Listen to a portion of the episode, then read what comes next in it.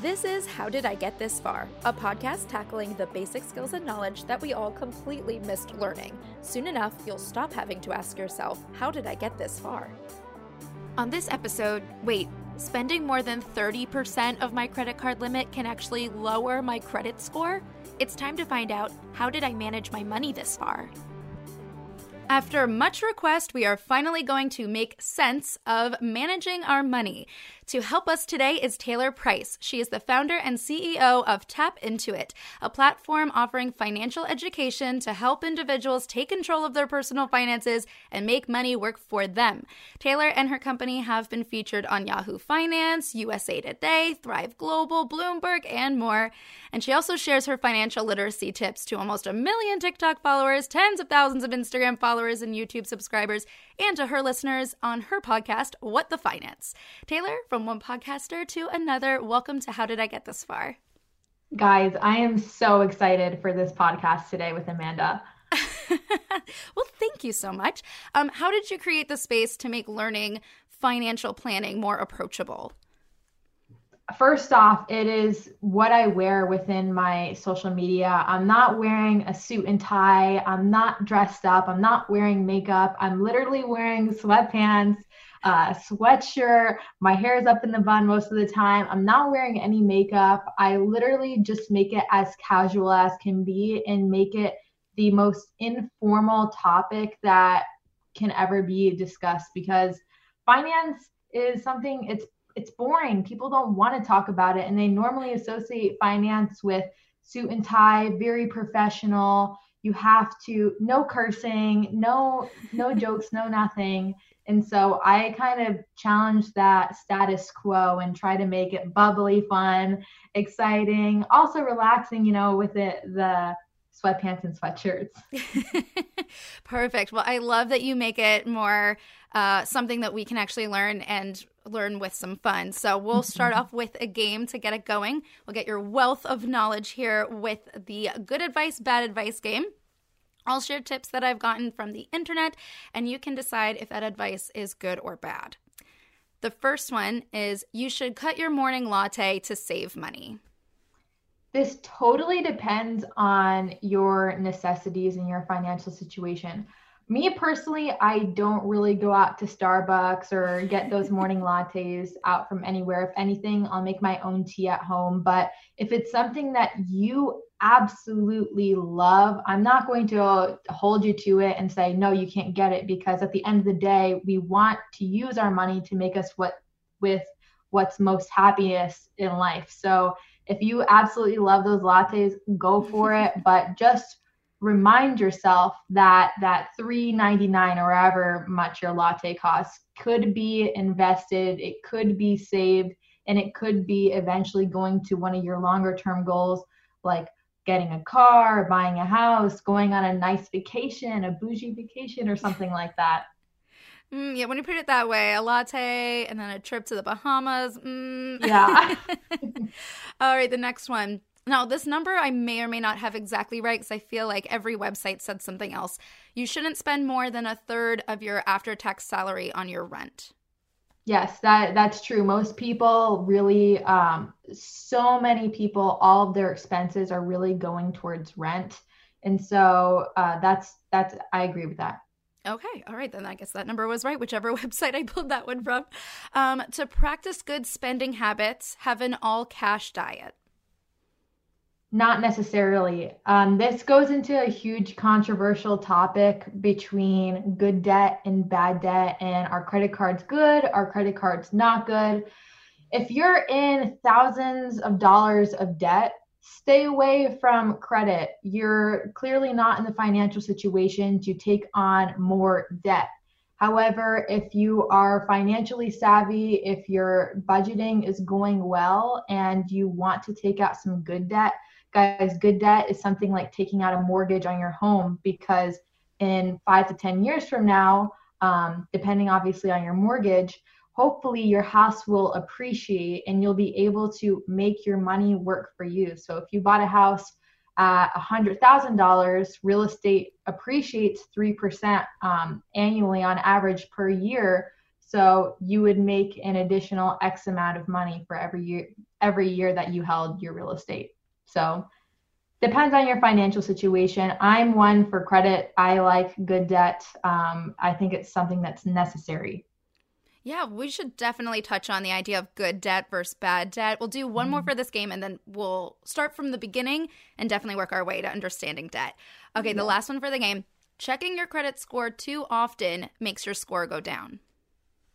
Again, this really depends on what platform that you're using. If you're using a platform like Credit Karma, it doesn't harm it. If you're using an actual like FICO credit score where you have to pay for this, you have to get that report in a physical paper report, it may or may not, depending on what time of the year it is, what your expenses are. There's a difference in credit between hard pulls and soft pulls. A little bit complicated.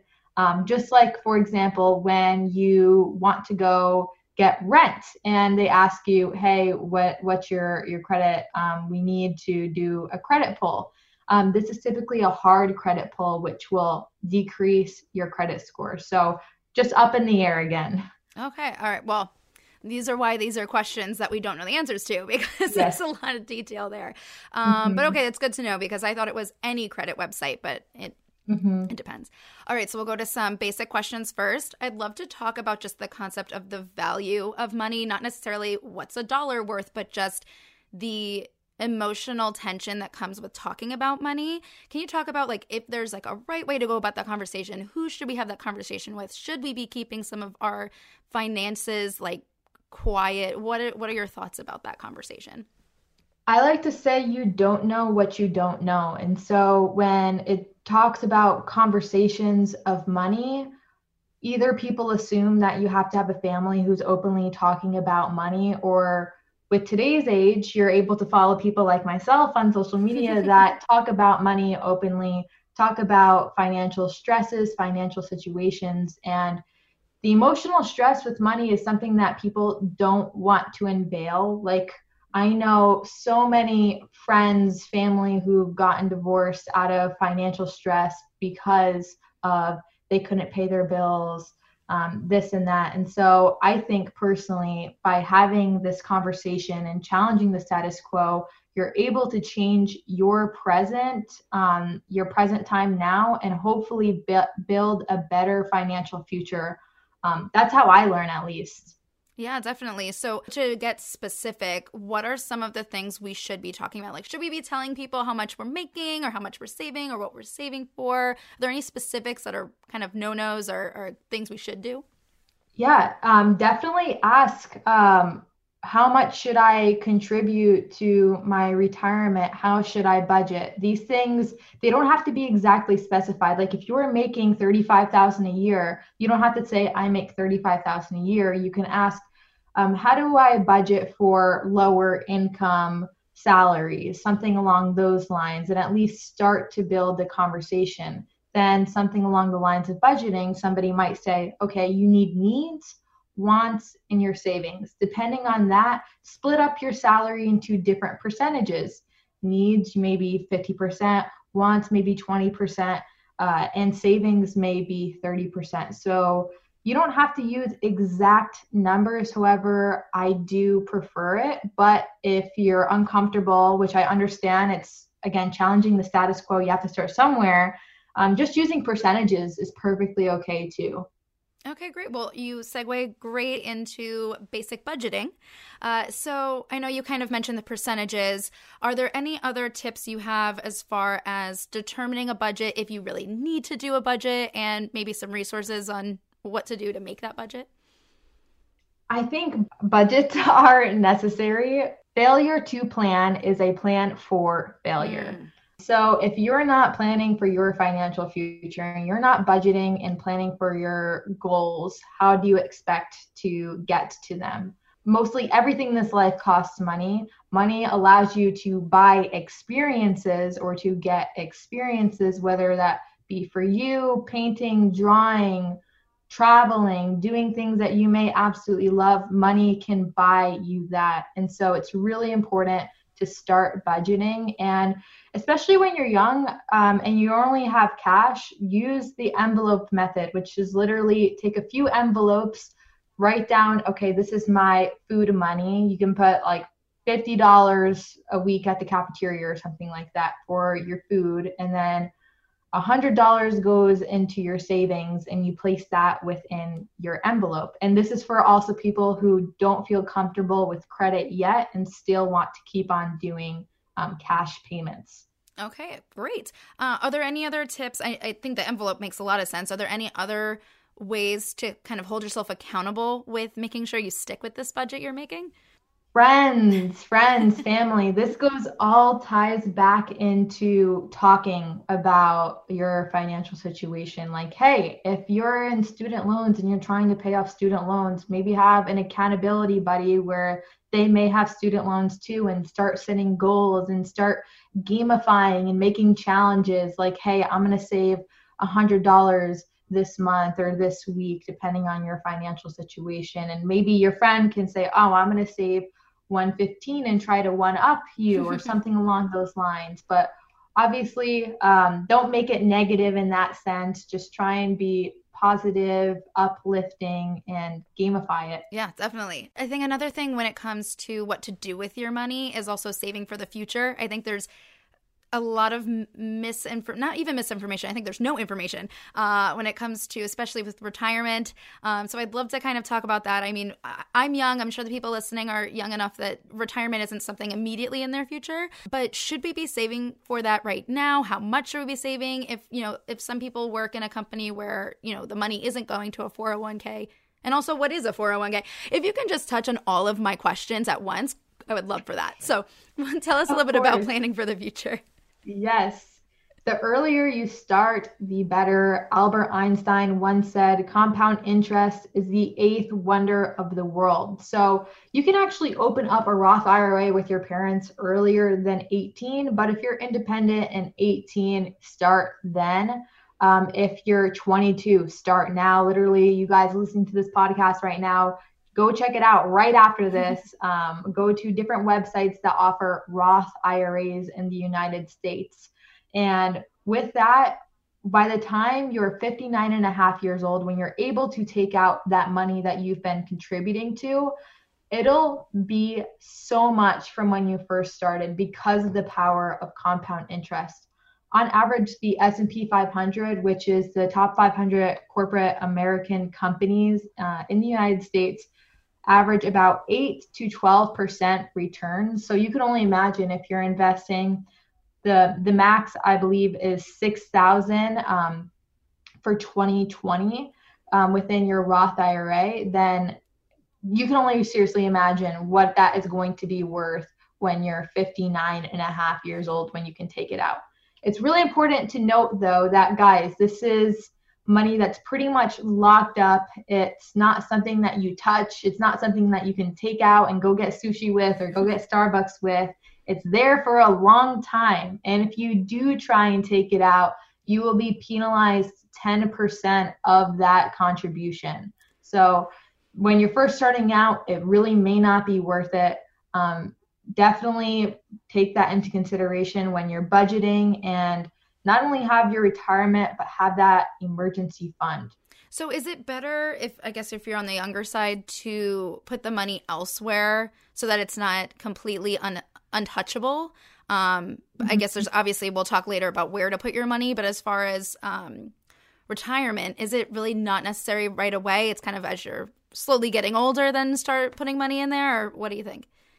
Start putting money in there now. The if you can do twenty dollars a week, put in twenty dollars a week. One thing that I will have to say, though, is that you need an emergency fund. You have no idea what tomorrow's going to bring. You have no idea what the next hour is going to bring. Next thing you know, you could be in a terrible car accident, or your family's in dire financial stress and situation and needs your help or something along those lines. And you may never know that a pandemic would come up and that you'd suddenly lose your job, and now you have no idea how to make your your next payment for food or for rent or something along those lines. And so having three to six months savings of your income is something that's absolutely necessary.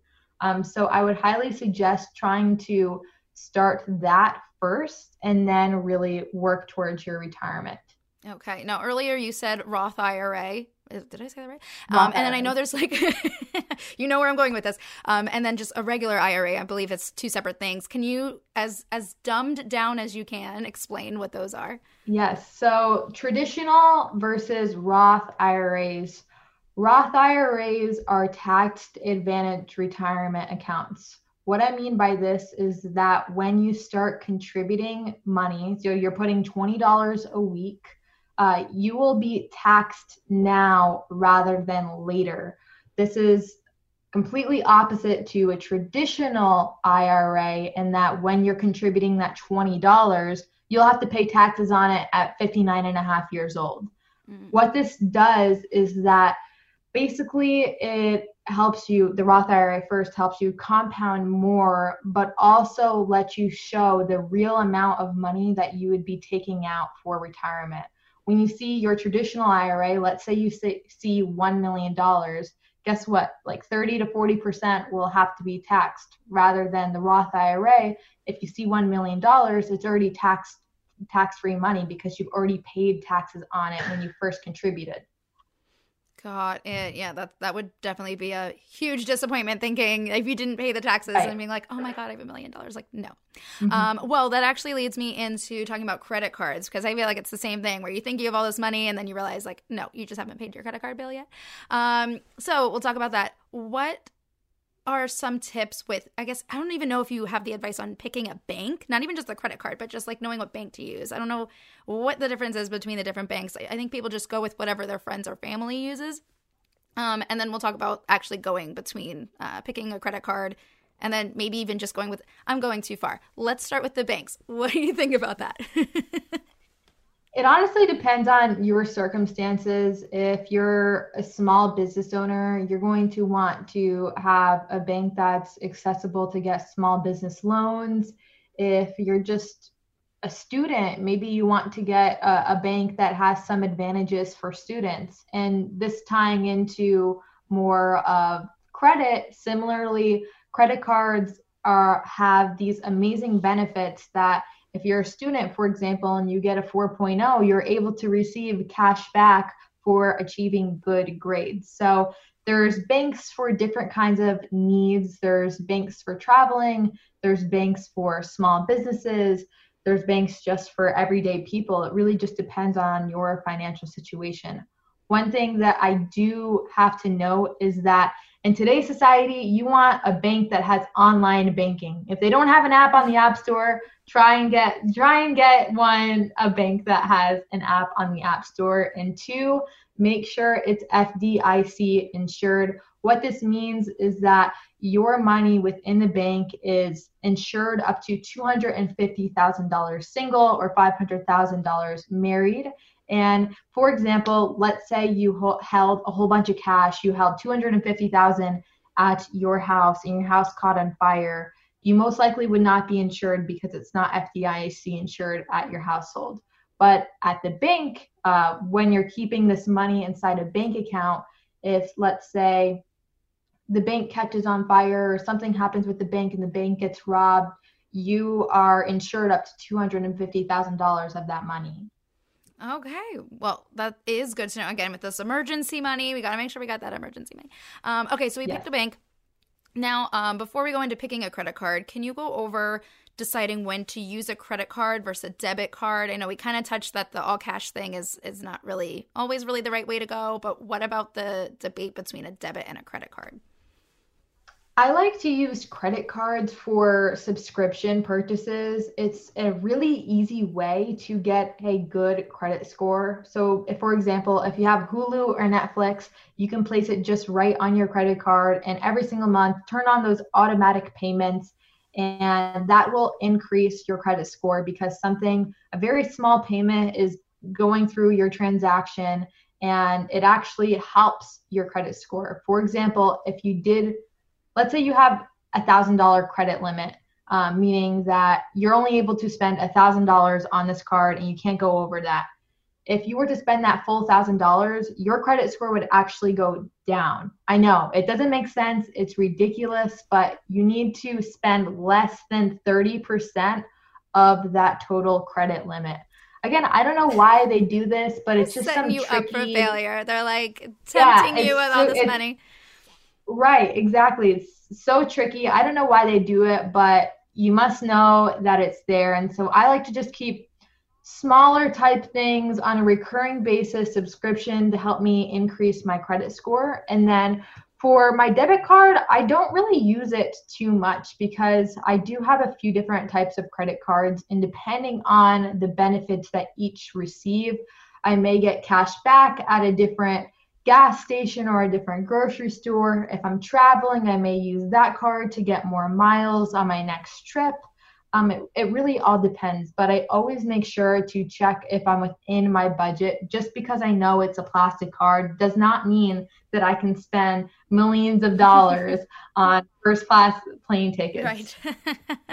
um, yeah. So, I, well, I guess you kind of touched on it then, choosing the right credit card for you. So some websites I've seen have said, you know, just get one credit card. Some, you know, I've heard obviously having multiple because there's different benefits to different ones. What are your thoughts about picking the right credit card and the right perks for you? Again, it just depends on, I I hate to like bring it up, but it just depends on your financial like situation or who you are, what you do. But if you're a student, I love the Discover It student credit card. That's what I started off with. That's literally the example. If you get good grades, they'll give you um, rewards and money. If you like traveling, you can use the American Express Marriott Bonvoy card that gives you access and upgrades to any Marriott hotel in the world. Um, there's just so much out there. And so really analyze what you want the most out of your credit card. And it's really up to you. If you're a student, your first time getting a credit card, definitely look for student cards because they have much different benefits than that of, for example, the American Express Platinum card, which you have to pay, I think, five hundred dollars a year just to have the card. Mm-hmm. Um, and this is a card that has no credit limit at all. You can spend whatever you want on it. It's basically for the people who are very affluent in this world. And so just figure out your personality, what you really want to use the card for. Um, do you want more cash back? Are you an avid traveler? Obviously not during this time, but have you traveled so much you want to continue traveling and get free first class upgrades, get free nights at your favorite hotel, and just go from there? Yeah, that's a good piece of advice. My last question about credit cards, um, which this sounds silly, but I heard this a couple times, so I'd love to, to either debunk this or confirm this. If you cancel the first credit card you open, that's bad for your credit. Yes, because of the credit history and the credit line.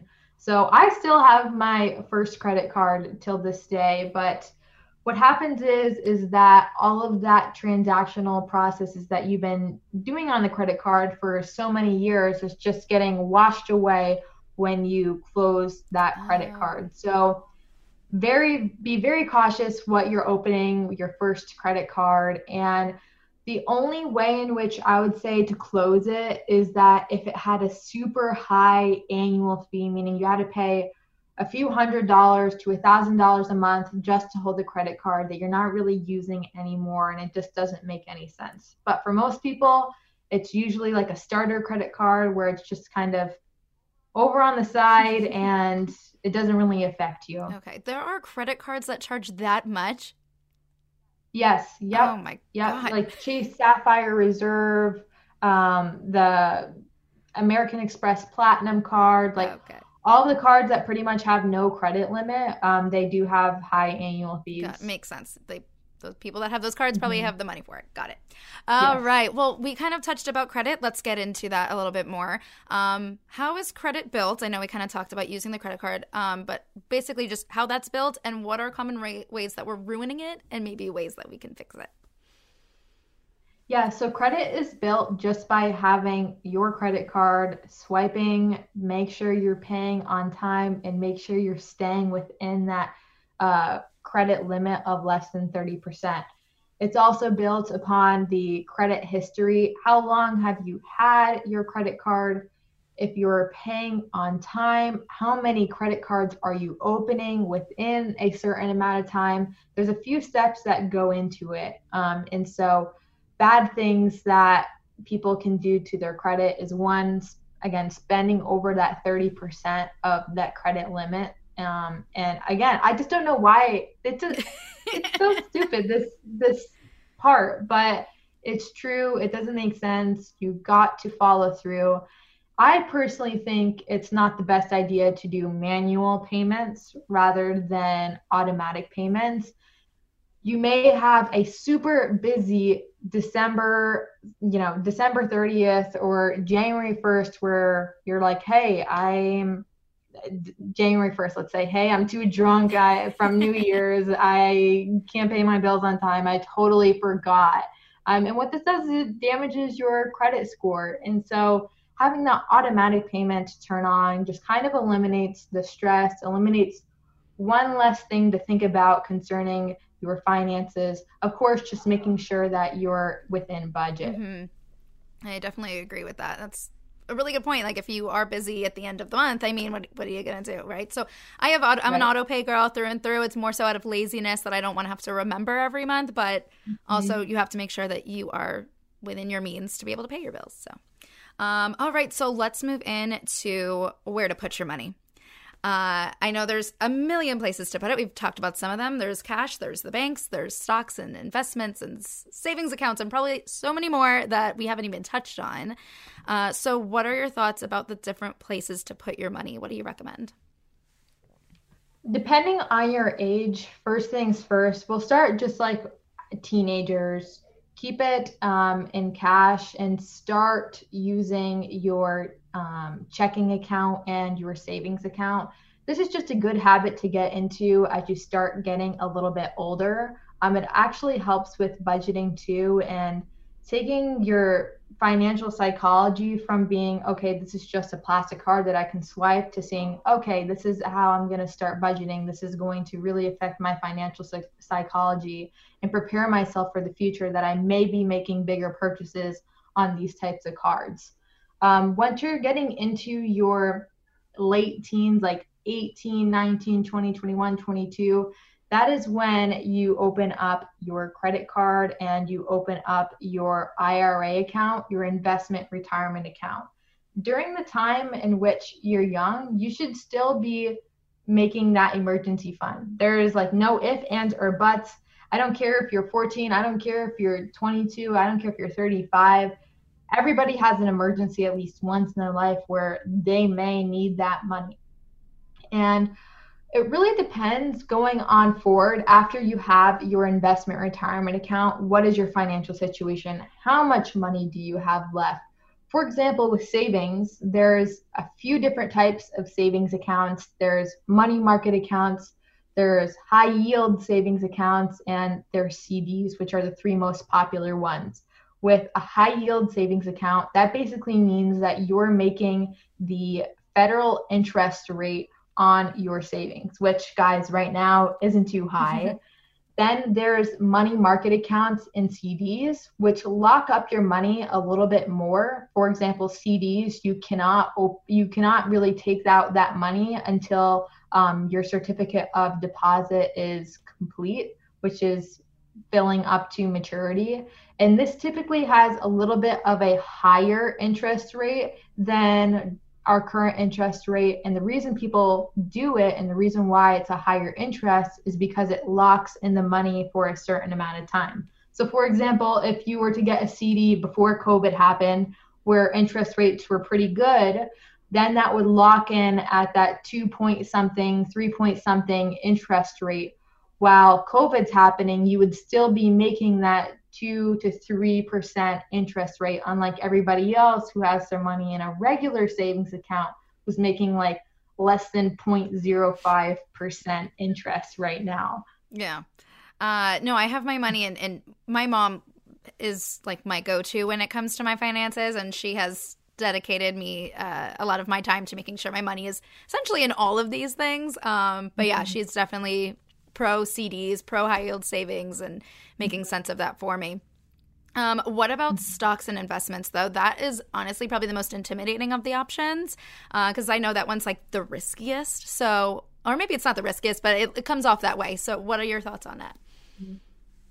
It's not guaranteed. No, any investment is not guaranteed. And so when I think of investing, I think of this concept called the money tree, where you need to have your budgeting seed, which is basically your seed. Then you start watering it, that with an emergency fund. You start watering that with your I R A. You start watering with that with a, some good credit score. And then finally, you have this tree, this small, small tree, sapling, if you want to call it. Um, then you have the option to say, okay, I'm going to start growing out my branches. One of those branches could be investing in the stock market. But as we all know, branches can be struck by lightning. Something can happen and they fall down a lot quicker than that of the trunk.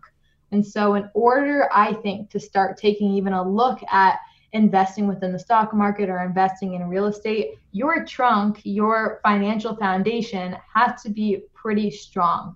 Um, especially if it's not, you're taking on stuff that's higher risk. And although, yes, it may not be as risky as other things, like investing in crypto is going to be higher risk than investing in the stock market, but it's still something that you do have the liability of taking a financial loss or losing money. Yeah, I like even get afraid when I put like five dollars gambling in Las Vegas. So I get so intimidated by that, but yeah, sometimes it ends up working out. All right. Well, thank you so much. For listeners who want to continue learning um, and making a change in their financial situation, how can people continue learning from you? At Priceless Tay. You can follow me on any social media, YouTube, Instagram, TikTok, Twitter. You can also follow at Tap Intuit, T A P I N T U I T dot C O. Um, that is where my business is. It's a financial education platform. There's many other creators like myself who contribute as well too.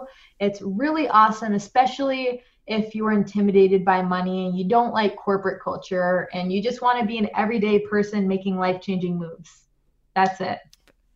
Fantastic. Well, thank you for this priceless information and this education here on managing our money. Um, to the listeners, thank you for spending your time with us, and we'll catch you on the next one. See ya.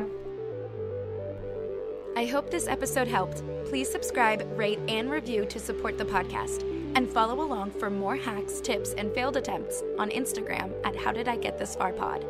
Well, that's as far as we will get for now. I'm Amanda Ogen. Thanks for listening.